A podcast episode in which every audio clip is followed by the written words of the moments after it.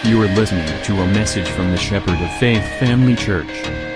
Get the latest updates by liking us on facebook.com slash tsffcph.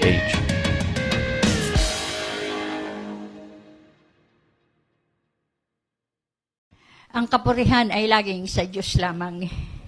It's all by God's grace. God is good. Always and forever. Ah, purihin ang Panginoon. I know that each and every one of us is expecting that God is going to do something great in our midst that will push us out of our comfort zone to declare the good news to them who are lost in darkness. The key for a joyful life is serving that true living God. Remember that. You wouldn't experience joy without truly serving the living God. I am already 76 years old. Kanina nakita siguro ninyo, napaupo ako. Medyo hindi ko na kayang magtagal nang nakatayo. Well, anyway, it's all by the grace of God. Sabi nga, ang ipagmalaki natin, yung mga ano ni Pastor Yuli, ang pinagmamalaki ko, nakilala ko ang Diyos. Hindi po ako makakatayo sa inyong harapan ngayon kung hindi ko siya nakilala. Una kong itatanong sa inyo, has there been any change in your life since you received Jesus as your Lord and Savior? I don't ask for any material or financial changes in your lives. I am asking for spiritual changes in your life. Because if there is a change in our spiritual life, we wouldn't be found in the sitting ministry. We will be we will, we will all go out of our comfort zone and declare the good news that Jesus is the savior of the world. As long as we remain in the sitting ministry, I don't think that the Spirit of God is in us. Kasi buhay yung Espiritong yun eh. Hindi ka makakali, hindi ka matatahimik. Unless you stand and declare the good news that you have received from Him. Sa Diyos po ang kapurihan. Ang pamagat po ng mensahe ng Panginoon sa atin ngayon ay brokenness, a prelude to revival. Before anything else, it, uh, this is a testimonial message. Before anything else, I just would like to testify what God had done to me, reason why, uh, why I am standing here in front of you. Uh, let me see, huh?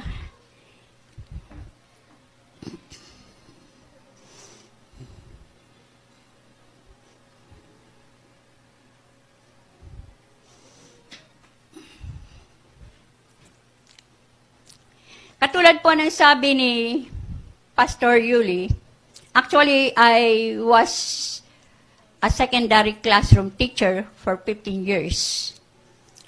Yung first year ko dito sa APHS, ang gonna private high school. Dihiti mo kasi akong taga-anguno.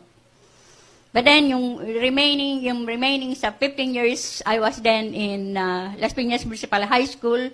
Namuhay kami sa, sa Munok, Las Piñas for 15 years. Now, during that time, umuwi kami dito 1989. After, during that time, I have heard the good news already through my co-teachers.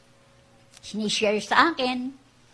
Sinishare ko ito, baka sakaling makarelate kayo, para malaman din ninyo ang sikreto para tayo'y makatayo sa harap ng mga tao ng walang takot, kundi punong-puno ng pagmamahal. Ang mga co-teachers ko, isinishare si Jesus Christ. Niyayaya ako sa mga crusades. Sama naman ako. Kapag nag-altar call ang ah, preacher, at sasabihin, sino ang gustong tumanggap kay Kristo, sama ako. I repeat, that acceptance prayer for salvation. Unfortunately, nothing happens to me. I was the same self-righteous woman who is very critical to them whom I think na talagang mga makasalanan. Ilang taon, baga, narinig ko yung good news, etc. and so on, pero walang nangyari sa akin. Ang yabang ko. Hindi nawawala yung old nature ko. I was really too self-righteous. Sabi ko nga, kung ano ang nakamulatan ko, doon ako mamamatay. Hanggat wala akong ginagawang masama sa aking kapwa. Bakit? Bakit? Bakit? So, I, ganun ako during that time. But something happened to me that changed my life. That brought me to this situation in my life. Nasabi nga, I am already 76. But I am strengthened by that power that God has given me. Katulad kay Apostol Pablo. So, one time, I, I was already here in Angono, Rizal, year 1989, January 2, may nangyari. Yung father ko, he passed away, namatay siya. Christian ako ha. I am a professing Christian. I was converted but not regenerated. So many of us are like that. We are converted but not regenerated. We receive Jesus as Lord and Savior. We simply are or were converted but not regenerated. That's why we don't have passion. That's why we don't have burden for the lost souls. How can you have burden? How can you have passion for the lost souls if you yourself isn't free yet from being a slave of the enemy. So that's it. God is so faithful. God is so good. Nang mamatay ang father ko, nagkaroon ako ng takot. Siyempre, Catholic ka, alam mo, aware ka na may impyerno. Takot na takot ako. Na yung kaluluwa ko, eh, kaluluwa ng father ko, nasa impyerno. That conviction the mighty conviction of the Holy Spirit comes into my heart. Iyak ako sa Panginoon. Sabi ko, Lord, walang kasalanan ang atang ko. Kami ang may kasalanan. Gusto na niyang magbago, hindi namin siya pinagbigyan. Hanggang sa siya'y abutin na nga ng kamatayan. That, that, uh, that contrition, that conviction, grabe yung conviction sa akin. Iyak ko talaga So in other words, pagkalipan ng mga mga less than two weeks, nagpunta ako sa Abu Dhabi to stay there for one month to visit my husband. You know what? After that repentance, after that, that conviction that brought me to repentance, God, between 11.30 to 12 noon, doon sa plot na tinitigilan namin sa Abu Dhabi, hindi ko maintindihan, pero merong makapangyarihang nag-push sa akin na tumingala sa langit right there and then. I felt a very, very, very intense desire in my inner being na yung Diyos na tinatawagan ko, makilala ko siya from my head to my Napakatindi ng desire na yon, napakatindi ng longing na yon. Na sa gabi, pag ang mister ko'y natutulog, nakaluhod ako, nakadipa ang kamay ko, umiiyak ako para ba yung bang, para ba yung drug addict ka na naghahanap ka ng droga para masatisfy ang pangangailangan ng iyong laman. So grabe ang grabe yung longing na yon, yung hunger, yung thirst na yon na binigay sa akin ng Panginoon. That when I went back here in Angono, I tried to satisfy that hunger and thirst. I continuously on inviting yung idols ko. Ewan kung familiar kayo yung Fatima na dinadala sa bahay-bahay. Inanggap ko yun. Pati mga seminarista, tinanggap ko sa bahay. Panay ang tanong ko, hindi ko maintindihan ang aking sarili. Grabe, that was, Janu- that was January, right? So for that, for, that, for those months, dumating ang sugo ng Panginoon. Ano si Pedro? Si Apostol Pedro? Si Cornelius? para kung si Cornelius na nagpakita ng vision ng Panginoon at nasatisfy yon na ano yon ang dumating ang kanyang Pedro. Dumating sa akin yung Pedro na yon. In other words, nang kanyang i-share sa akin ang gospel, talagang tagaktakan luha ko, umiiyak ako. You know what ngayon? Gone are the days na kapag nag-altar call, para tanggapin si Kristo bilang Panginoon at tagapagligtas, parang fad na lang. Pupunta dito. Lahat. Nandi dito. Pero ang emotion, wala. Hindi mo makita kung totoo ang kanilang pagsisisi sa kanilang mga puso. Then they claim to be born again Christian, just like what happened to me when I was in Las Piñas. I was the same self-righteous woman, critical to them whom I think are the real sinners. So that happened to me. So nang dumating yon, yung sugo ng Panginoon na yon, that was, that was the time na formally naikabit ako sa tunay na puno ng ubas. Nang balikan ko ang Bible, high school teacher ako, Ginagamit ko sa literature. Pinababasa ko sa mga estudyante ko yung Proverbs and I ask them to explain the Proverbs, the verses in Proverbs. Kaya ko rin yun. Kayang-kaya ko rin yun. Kaya lang head knowledge, walang dating. Subalit ng biyayaan ako ng Diyos. Nabuk, nababuksan ang aking spiritual eyes, ang aking spiritual understanding. Nang balikan ko ang Bible at basahin ko, bawat scripture na basahin ko, hindi ko mapigil ang aking luha. Nakita ko ang sarili ko sa liwanag ng salita ng Diyos. Kaya nga ang sabi ng Panginoon, kung magmamalaki ka, ipagmalaki mo na nakilala mo ako.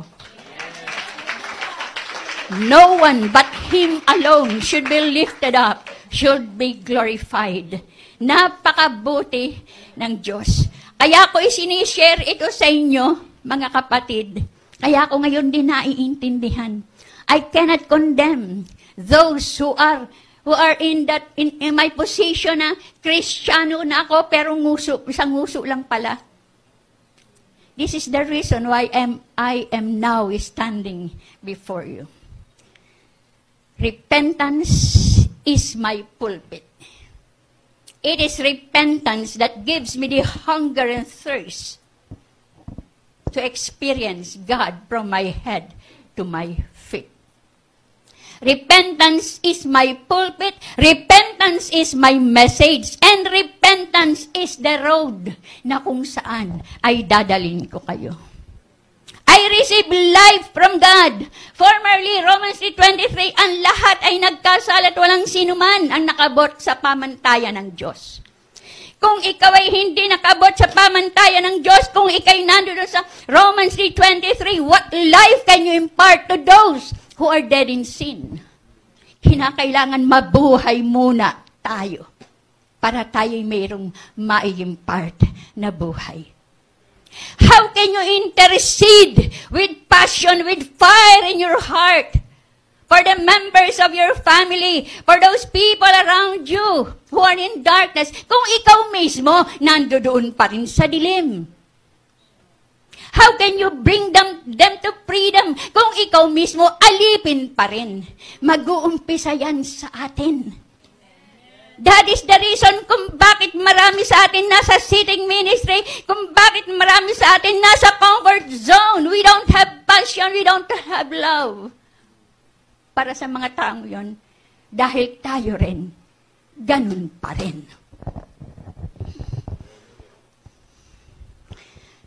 Do you really want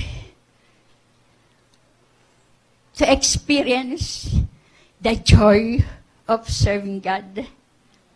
Alam po ba ninyo, napakagaling talaga ni Lord. Sa grace ng Panginoon, meron po kaming mga churches sa, sa, sa isla. Naaakyat ko yun. Ang tataas ng mga naaakyat ko na yun. Maraming, maraming mga mumunting disgrasya na akong naranasan sa pagpunta sa isla o pag-uwi dito, ganyan-ganyan. Pero patuloy pa rin akong iniingatan ng Diyos dahil alam ko, hindi pa tapos ang Diyos sa akin. Kinakailangan pang tumayo ako sa inyo para magpatotoo para sa Kanya. Hindi po natin alam ang ating buhay. Ngayon magkakaharap tayo, mamaya hindi na natin alam. Hindi mo maipagmamalaki na wala kang sakit. Dahil ang mister ko walang sakit. Ang sakit, sakit ng naging kapalit. Kung bakit ako nakatayo ngayon sa harapan ninyo. Buhay ng asawa ko ang naging kapalit. I didn't work in Abu Dhabi. Sa kingdom ni Lord ako nagtrabaho. God, by His grace, had brought me to different countries because of the name of Jesus. God had given me the grace to evangelize, to share the good news to different nationality, Muslim, Pakistani, Indiani, Sri Lankan. Ang sarap ng buhay ko sa abroad. I was there for almost 12 years. Siyempre, umuwi ako dito. Ang sasakyan ko aeroplano, punta kung saan saan. Ang pagkain ko masarap. Mabango ang paligiran. Iba na lang kapag kalapit mo ay mga Muslim, medyo mabang, mabanghot yun. Pero masarap ang buhay ko doon. But then one time, God spoke to me. You see, you wouldn't hear the voice of God in your life unless your spirit is being quickened by the Holy Spirit. God is a spirit, and He speaks to us through our spirit.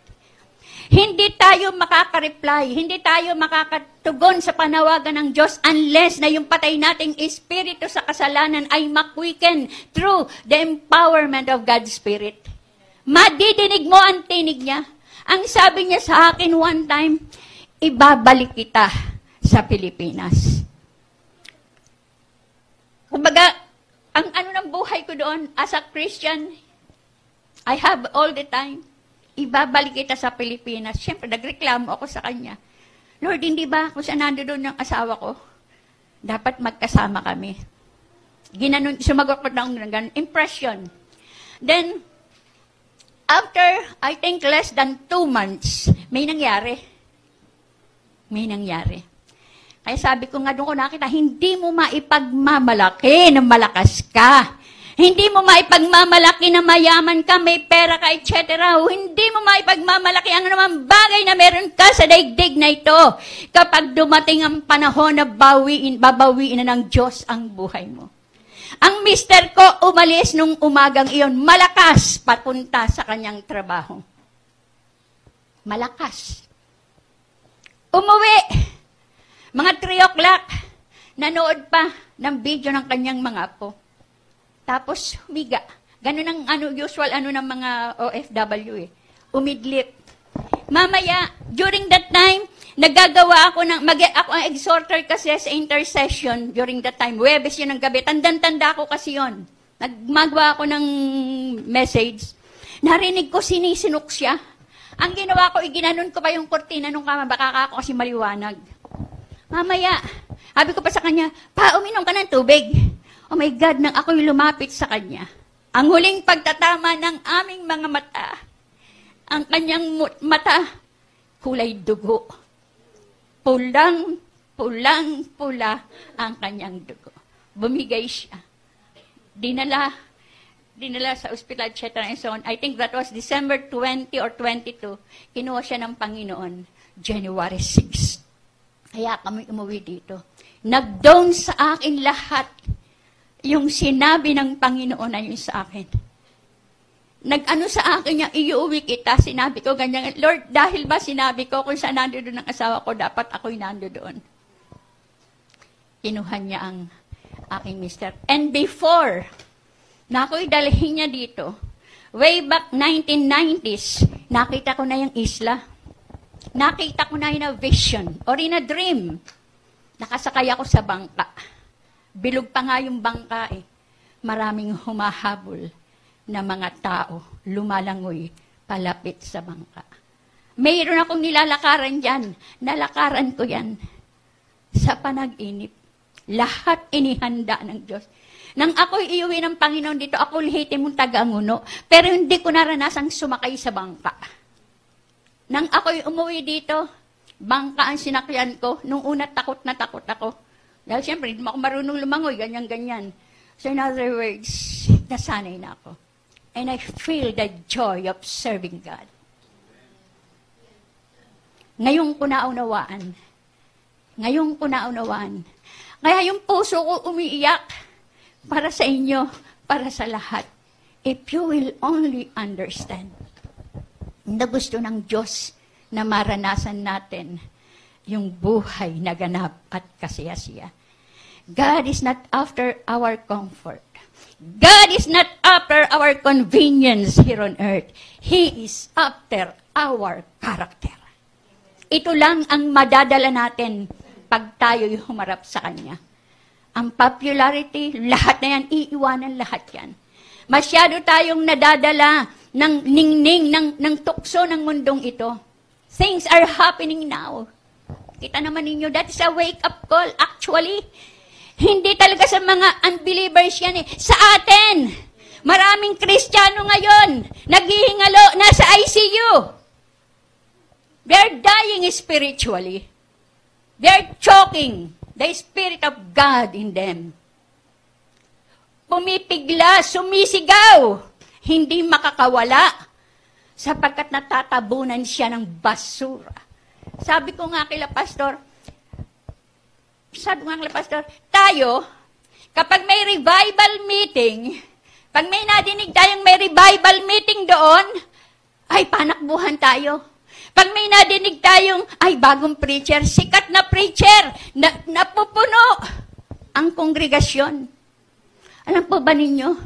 God is after our intimate, our personal relationship with Him. Hindi sa pagano, I'm just sharing to you what God has done to me that had brought me to stand behind this pulpit. Sabi nga, any religion without personal relationship with God will not save our soul. We ought to have a personal relationship with God. We, we ought to have an intimate relationship with God, with Jesus, because He is the Savior of the world. So that we would, uh, we would experience the peace because Jesus is the Prince of Peace. Siya ang kailangan natin. Siya ang dapat ipagmagaling. Siya ang dapat isigaw sa mundong ito. Hindi. Hindi ang kayamanan ng mundong ito. Naiwanan din naman natin. Purihin ang Panginoon. All glory belongs to God. By God's grace, by God's grace, I thank God for a simple life, yet feeling rich and satisfied. Pinatay na ng Diyos sa isang totoong Kristiyano ang kanyang desire sa mga bagay na dulot ng mundong ito. Bakit? Yung desire kasi natin sa mga bagay ng dul- na dulot ng mundong ito ay nagbibigay sa atin ng kabagabagan, ng takot. Anything from this world, nagbibigay yan sa atin ng hindi magandang damdamin. Only God can give us that genuine peace, that genuine joy, that genuine love. Oh, We must return to God. Kinakailangan magbalik tayo while there is still time. Time is running out. The ark is about to close. We have to stand. We have to arise and shout to the world that Jesus is the Savior of this broken world, of this simple world. Let us not be carried. Yung mga dokso na dala ng kaaway. Sana ka-focus ngayon ng mga tao, okay, selfie. Pasensya na kung kayo tamaan, mabuti naman. Pasensya na kung kayo masaktan, mabuti naman kung kayo masasaktan. Ibig sabihin, buhay pa, may pag-asa pa. Oh my goodness, shende arabakia darababa shende ye yakaya taya masakara yarabahande ye. Oh my God. Isa pa, ang isang tunay ni Kristiyano, may disiplina. May gutom, may pagkauhaw. Pagkalinggo, nananabik yan na makapunta sa church. Hindi na kinakailangan i-post. Hindi na kinakailangan sabihin pa. Kusa na yan. Hindi na kinakailangan sabihin, sabihan pa. It is the Spirit of God that will push us out to go to the house of the Lord. Sabi ko nga, Minsan marami sa ating manggagawa, hindi makapag-focus ang gusto dahil walang church building. Alam ba ninyo ang ano ko? Eh, kahit sa kalsada yan. Dadaling ko ang church sa kalsada kung nandyan ang mga tao. Kung hindi mo madala ang hindi mo madala ang mga tao sa church, dalin mo ang church sa kanila. Do you get what I mean? Ours, most of our churches are house churches. I don't care na wala kaming malaking church building. What matters to me is the salvation of those souls. My heart cries for those salvation, for their salvations, because once upon a time, nandoon din ako sa ganung kalalagayan. Kala ko okay na okay na ako. Yung pala mamamatay ako sa impyerno din ang tungo ko. Tinanggap ko kuno si Kristo, pero hindi naman ako na born again. So many among us are converted, but not regenerated. Habi nga, unless a man be born again, ano kasunod? He cannot see the kingdom of God. Ano yung kingdom ni Lord? Inumin ba? Pagkain ba? Joy ba? Hindi. The kingdom of God is joy, peace, and righteousness in the Holy Ghost.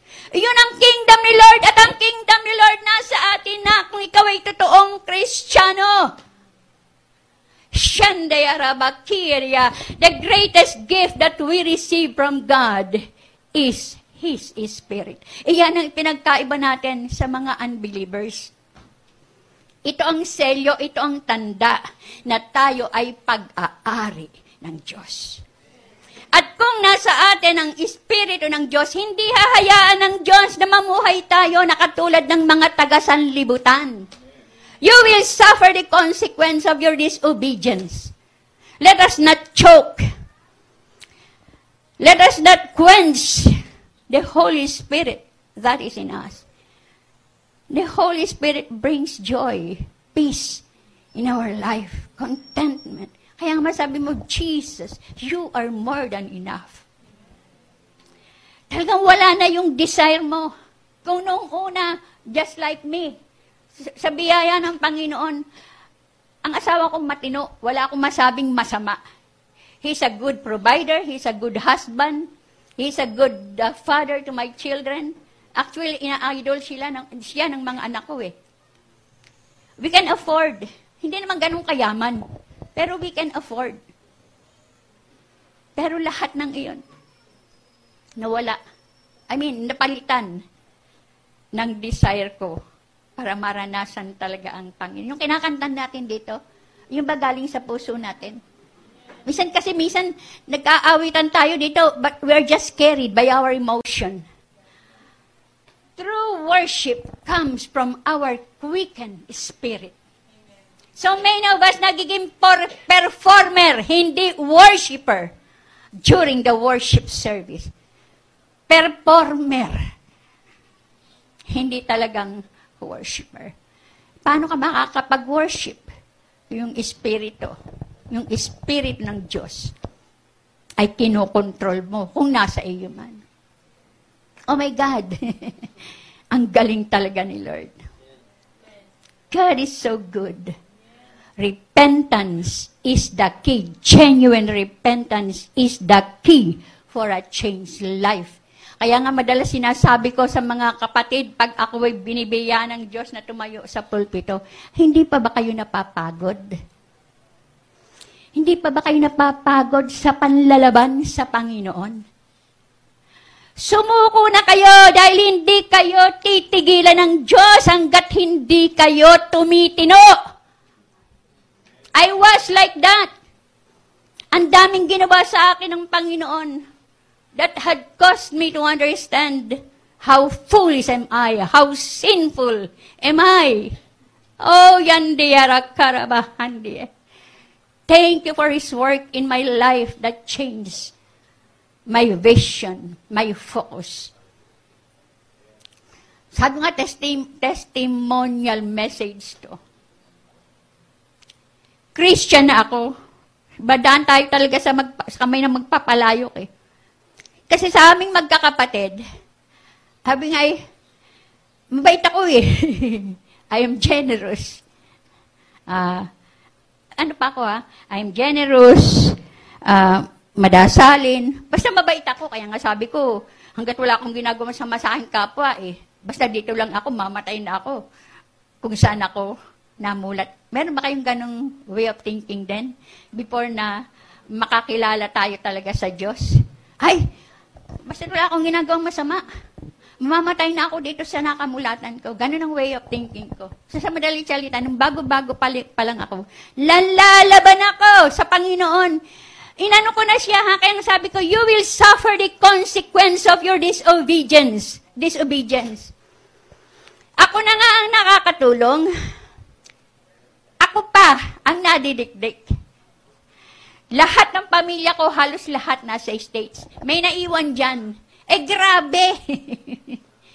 grabe ang paggamit ng Diablo sa buhay ko. Pero ito rin ang natutunan ko. Kapag anak ka ng Diyos, and you are suffering persecution, trials or problems, hindi po hayaan ng Diyos na makita ng Diablo ang luha mo. Yun ang natutunan ko. For how many times? Ang sakit-sakit, Christian ako, ang sakit-sakit ang ginagawa sa akin. Hindi tumulo ang luha ko. Tumutulo ang luha ko pag ako'y nag-iisa na. Ang luha ko'y napipigil ng Panginoon. Sometimes I feel, ibang manhid ako, wala akong pakramdam, pero kurtin mo ako, mararamdaman ko yun. So in other words, laban pa rin ako ng laban. Hanggang sa point na talagang Pagod na pagod na ako sa paglaban sa Panginoon. Naalala ba ninyo si ano si si Jacob? Nung makipag ano siya makipagbuno sa Panginoon, na malisad ang kanyang buto kaya siya nga kung lumakad di kami nga sa inyo na talaga dependent na siya sa Panginoon. Ganon din ang nangyari sa akin. Although hindi nalisad ang buto ko. pagod na pagod talaga ako. Sabi ng isa kong tiyahin na, eh kasi Australia, Sabihin mo sa ganyan-ganyan. Ay, ko sa kanya, tiya, ayoko na. Pagod na pagod na ako. Dadalin tayo ng Diyos sa pagkapagod hanggang sa matutuhan natin, matutunan natin itaas ang ating kamay. Lord, suko na po ako. Ayoko na. Pagod na pagod ako. Dinala ako ng Diyos sa ganung katatayuan. You know what happened after that? Miracle happened. Ang lahat ng ninakaw sa akin ng Diablo kapayapaan, material, ibinalik sa akin ni Lord. Natuto ako! Natuto ako!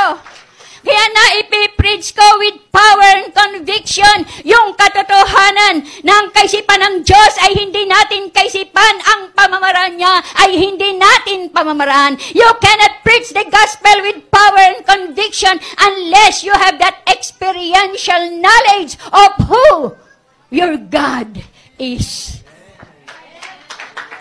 Purihin ang Panginoon. Or else, if you preach, it is just here. Kapag ang utak mo ang gumana, utak din ang aabutin yan. Pero pag ang puso mo ang gumana, puso rin ng tao ang aabutin yan. God needs life-oriented message. This book is full of information. This is information. Nagkakaroon lang ito ng buhay through the power of God's Spirit that is in us. Ang titik ay pumamata, pumapatay. It is the anointing. It is the power of God's Spirit that descends upon the preacher that gives life to the Word.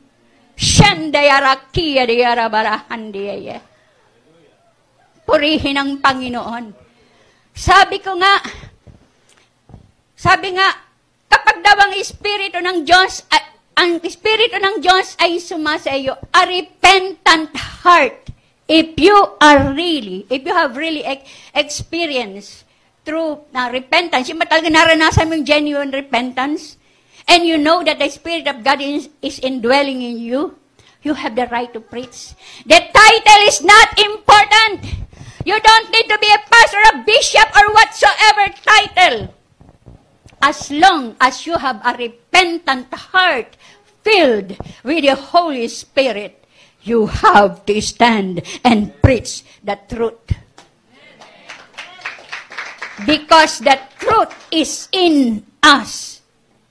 Hindi na mahalaga, hindi na gaanong kahalaga ang mga bagay sa labas. Nandito na yun. We only need to, impa- we only need to, kumbaga ay, uh, apuyan, maistir, mapukaw. Sabi ko nga, paano kung ako'y, paano kung ako'y nasa, nasa disyerto? Paano ako'y nasa bundok? Walang revival meeting, walang Bible. Mamamatay na ako? No, it's not. The life is in us.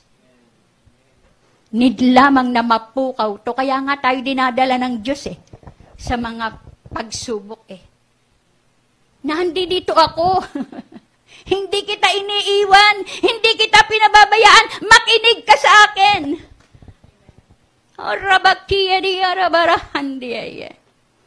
That's my life. That is how God changed my focus unto things that are eternal. Sumisigaw ang puso ko. You know, marami na sa atin, marami sa atin, ilang taon ng kristyano. Pero wala pa rin pakinabang ang Diyos sa atin. Nakaka, nakakaubos pa tayo ng oras ng mga pastor at ng mga leaders. Hindi natin talaga na-enjoy ang pagiging born again natin. Oh my goodness, darating na si Lord. Maranasan naman natin na pagharap natin sa Panginoon. Sabi nga, ang da- madadala lang natin kay Lord yung karakter natin in the image of His Son Jesus. Yung lahat ng ano dito, iwanan natin. Wala ka ng takot sa kamatayan pati. Ako pag nagpipreach, tanong ko sa mga sa kongregasyon, oh, kayo ba handa nang mamatay? Wala eh. Hindi makapag hindi makapag-amen eh. Takot! Yan ang isang ano ang isang naging uh, ano nang paglapit natin sa Panginoon, wala nang takot ang mga anak ng Diyos sa kamatayan. Ang nais nga niya makapiling na nila si Jesus Christ. Our life here on earth is a journey towards eternity. We are a spiritual being in a human journey. Nakikiraan lang yung espiritu natin dito. Kaya nga hindi tayo nasisiyahan. Eh. Kapag kayo totoong kristyano, hindi ka nasisiyahan sa mundong ito. Lalo na nakikita mo yung kaguluhan. Iiyak ka na nga lang sa Panginoon. Dahil sa habag sa mga taong nananatili pa sa kadiliman. Oh, what a joy to worship God in spirit and in truth. Lundag tayo ng lundag. Sabi nga, pambihira. Pag nasa loob tayo ng church, akala mo, may paiyak-iyak pa, may pasigaw-sigaw pa, may palakpakan pa, may palundagan. Pero paglabas, ala rin, back to normal life. Get what I mean? Alam po ba ninyo, sabi nga ni ano, hindi pa ako marunong manalangin. Sa totoo lang, ang alam ko lang, umiyak kay Lord. Umiyak. Pag punong-puno na ako, I, I, I, I can't help but groan in the spirit. Pero yung salitang, minsan nga nai-intimidate ako eh, sa mga pananalangin. Sabi nila, may gift daw ako sa intercession, ganun, ganun. Hindi ko makita yung gift na yon basta alam ko umiyak sa Panginoon. Yung passion, yung habag. Manggagaling ang lahat sa tuhod. If you have the desire to be used by the Lord in advancement of His kingdom. At iyan ay tunay na nanggaling sa Diyos. Humanda ka. Humanda ka sa pagbasag, sa pagdurog sa pagkatao mo. Kung iyan ay totoong nanggaling sa Panginoon. Humanda ka. Because the minister is more important to the Lord than the ministry. How can you be effective as a minister kung ikaw mismo wala sa ayos? Do you get what I mean? How can you bring these people to freedom kung ikaw mismo hindi pa malaya? We ought to be we ought to be free in the power of the power of this sin, in the power of Satan, so that we can be on fire. Magiging on fire ka sa paglilingkod sa Panginoon. Sapagkat pinalaya ka na ng Panginoon sa kapangyarihan ng jablong si Satanas. Now you have experienced the freedom, sumisigaw sa puso mo. Ang resulta ng kalayaan iyon. So now you get out of your comfort zone while focusing your eyes unto the giver of that fire. Nakapokus ka sa Panginoon. Natatakot ka na na ma- ma- malayo ka sa Panginoon. You have that fear. Kaya umiyak ka, Lord, wag mo akong iiwanan. Because you have experienced the difference between a person who is separated from God and who is being with God. You get what I mean? Nung ang buhay natin, ala lang. Pero pag natutulog na tayo, tatakot na tayo. Brothers and sisters, brokenness is a prelude to revival. Ang sabi sa ang sabi sa Psalm verse 34 to 18, sinusulat ko na para hindi magtagal rayo. Tumutulong siya sa nasisiphayo, ang walang pag-asay hindi binibigo. Tumutulong siya sa nasisiphayo, ang walang pag-asa ay hindi binibigo. Ano ba ang sabi doon sa Mateo chapter 5? Blessed are those who mourn, for they will be comforted. Am I right? Hindi ko masyado kasi mga kabisa, pero kaya kong iano yan. So, yung, you, you are mourning because of your sin. Because you have realized your sinfulness. You were convicted of your sinfulness. Here comes the Lord aaliwin niya tayo. This morning will lead us to genuine repentance. This morning will give you, uh, this morning will give you the freedom. Kalayaan ang kailangan natin. Hindi katulad ng mga nag, nagrarally sa, sa kung saan man dyan. Nagagalit tayo sa gobyerno. Actually, we are to be blamed. Bakit nangyayari yon? Lahat na yan sa ating kapelgiran.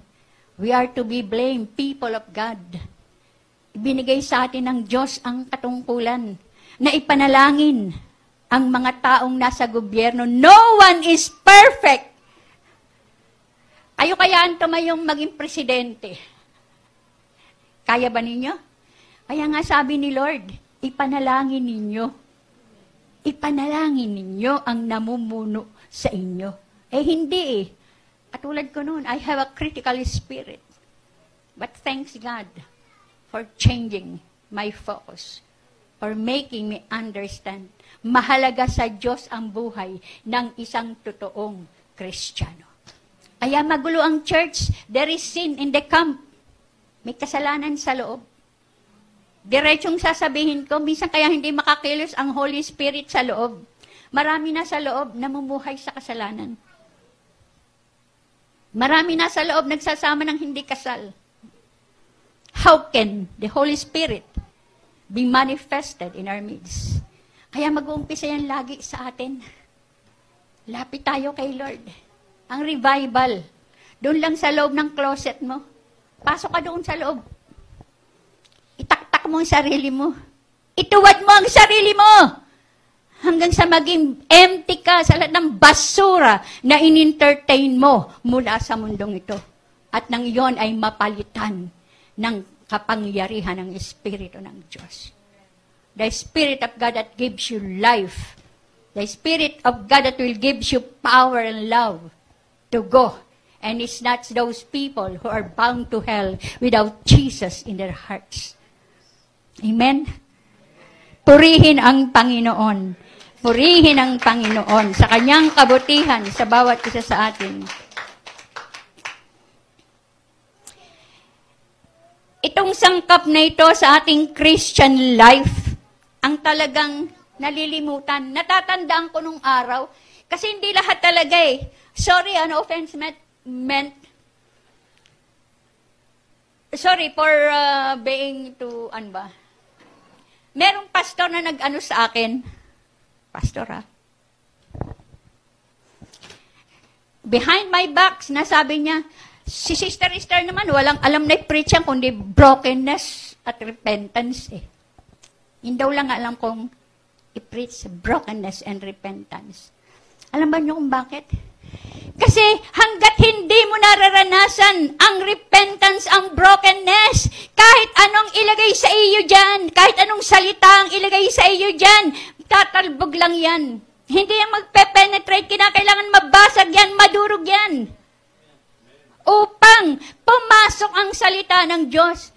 Okay, ang dami-dami na nga ninyong alam eh. Pero ano nangyayari sa inyo? Nakaupo pa rin kayo? Wala pa rin. Kapag nabasag ang iyo ang ang ang pinaka foundation ng kasalanan sa inyo, you need not be pushed. Hindi mo na kin no, no need of coercion. Ikaw na mismo, tatayo ka, titindig ka. At ibabahagi mo ang kabutihan ng Diyos na naranasan mo. Oh my God, kaya dapat talaga. And that will start from intercession. Ang sabi ng Panginoon, He needs intercessors. Naghahanap siya na mag intercede Pero wala siyang makita. Naghahanap siya ng intercessor. Bakit? Dahil ayaw niyang ibus ang kanyang puot at galit sa mga taong patuloy na nagbibingi-bingihan sa kanyang salita. Where are the intercessors? Wala. Bakit? Sapagkat nandoon pa rin ang katigasan ng puso hindi pa rin nararanasan ang kapangyarihan ng Espiritu ng Diyos sa kanyang buhay. And God, sabi nga, unless the Father draws us to the Son, no one can come to Him. And the Father can only move through the intercessors, longing, praying for the salvation of these souls. Ang foundation ng lahat ng ministry manggagaling sa tuhod hindi sa Bible school. Hindi sa mga seminars. Mapuno man ang tingting mo ng mga certificates. Hindi ang katulad na sabi nga, para ka lang engineer. Para matawag kang engineer sa secular, kinakailangan makatapos ka ng engineering. Makapasa ka sa board. Engineer ka na. Ang nangyayari ngayon pagtapos ng Bible school, pastor ka na. Hindi ko sinasabing mali. Tama yon. Okay lang yon. Pero ang sabi nga, you ought to have a genuine, intimate, personal relationship with the Lord. Kung ito nang ito at wala yung puso mo, what's the use? Nagkakaroon ng competition. Nagkakaroon ng competition pati pagalingan. Wala yung burden, wala yung pag-ibig talaga. Actually, ang ministry ng Panginoon, prayer and evangelism lang talaga eh. Pray, then go. Pray, then go. Hindi ang dami-dami nating mga activities. Nauubos ang oras ng church sa dami ng mga activities. Ini-steer natin ang kanilang mission awareness sa mga sports, etc. and so na yan. Dali ninyo yung mga tuhod nila sa presence ng Panginoon. The unity is in the presence of God. Hindi sa, hindi sa Chowking, hindi sa Jollibee. Magkakainan kayo roon. The unity can only be found at the feet of the cross of Jesus Christ. Na kung saan pare-pareho tayong makasalanan. To God be the glory kung saan pare-pareho tayong makasalanan na binili ng dugo ni Kristo. No bishop, no pastor, no prophets or whatsoever. Pare-pareho, pantay-pantay. Kaya nga yung iba tuloy nai-intimidate. Dahil ang galing nila'y doctorate yan eh. Eh, et cetera. Ako wala eh. I don't care. Sa akin. Sabi nga, pumokus ka doon sa pinapagawa sa iyo ng Diyos. May pinapagawa ang Diyos sa atin. Doon ka mag-focus. You will feel the joy of serving God through what God has told you to do. Sapagkat kasama mo siya. Hindi ka niya iiwanan. Pero kung gagawa ka ng isang bagay na hindi man pinapagawa sa iyo ng Diyos, you're wasting your time. Focus unto what God has told you to do. Wala akong title. Sinanay Star lang ako. Sinanay Star lang ako. Na binayaan ng Diyos na makilala siya. Ang galing talaga ni Lord. Yung madinig mo ang tinig niya, not necessarily uh, audible voice, which actually nangyayari din naman. I have so many mga bagay na dinudurog ako ng Panginoon, tinuturuan, pinupukpok. Hindi ako perfect, nagkakamali pa rin ako. Pero because of what God has done to me, natututunan kong bumalik doon sa kanyang itinuro na yon. That now I am sharing unto you. Hindi ko, hindi ko makontrol na hindi i-share yon because of the freedom that I experience nung ako'y nandoon pa. Na kristyano na ako, puno, hindi pala ako totoong kristyano. Sino nakaka-relate doon? O ako lang talaga? Meron pa, oh, how, how, how, ilang years ka ng kristyano? Oh, una-una. Ako 10 years na.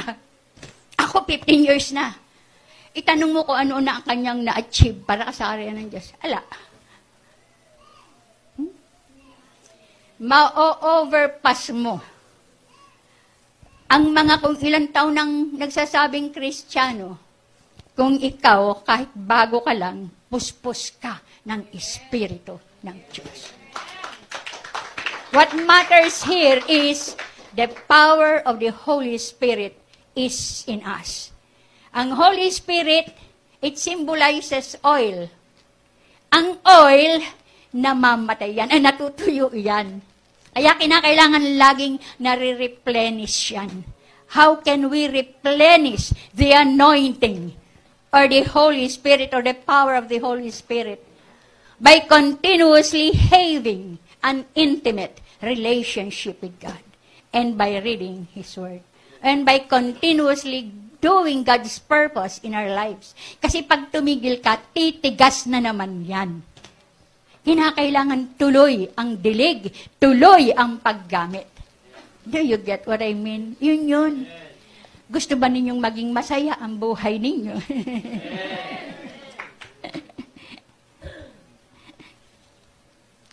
you know what? The anointing is tangible and transferable. When the hand of God is being laid to you through His people. Something is being imparted to you. Anong sabi sa Matthew chapter 5, verse 6? Mapalad ang sinumang naghahangad na maganap ang kalooban ng Diyos sapagkat ipagkakaloob sa Kanya ang bagay na yon. We know that we cannot do God's purpose in our lives unless we have the anointing, unless we are filled with the Holy Spirit. And it takes genuine repentance. And it takes brokenness. Need na makita natin ang pangailangan natin sa Diyos. Hindi yun dahil sinabi lang ng, ng ano, na ganito, ganyan, ganyan, I am the way, Jesus is the way, that, kinakailangan makita natin sa puso natin.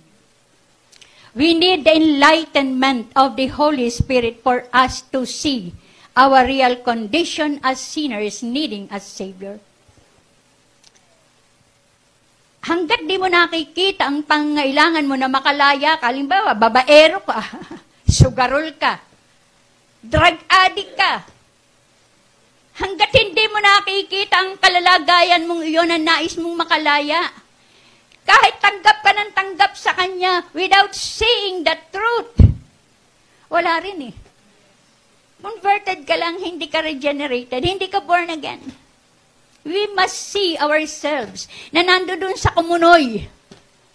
Na mientras kumikilos tayo with our own strength, lalo tayong lumulubog. We must see that situation in our lives. Kapag nakita natin na kahit anong gawin natin, lumulubog pa rin tayo, doon natin makikita ang pangailangan natin kay Jesus Christ. Si Jesus lang talaga ang makapagliligtas sa atin, mga kapatid. Mahal na mahal na mahal kayo ng Diyos. Tayong lahat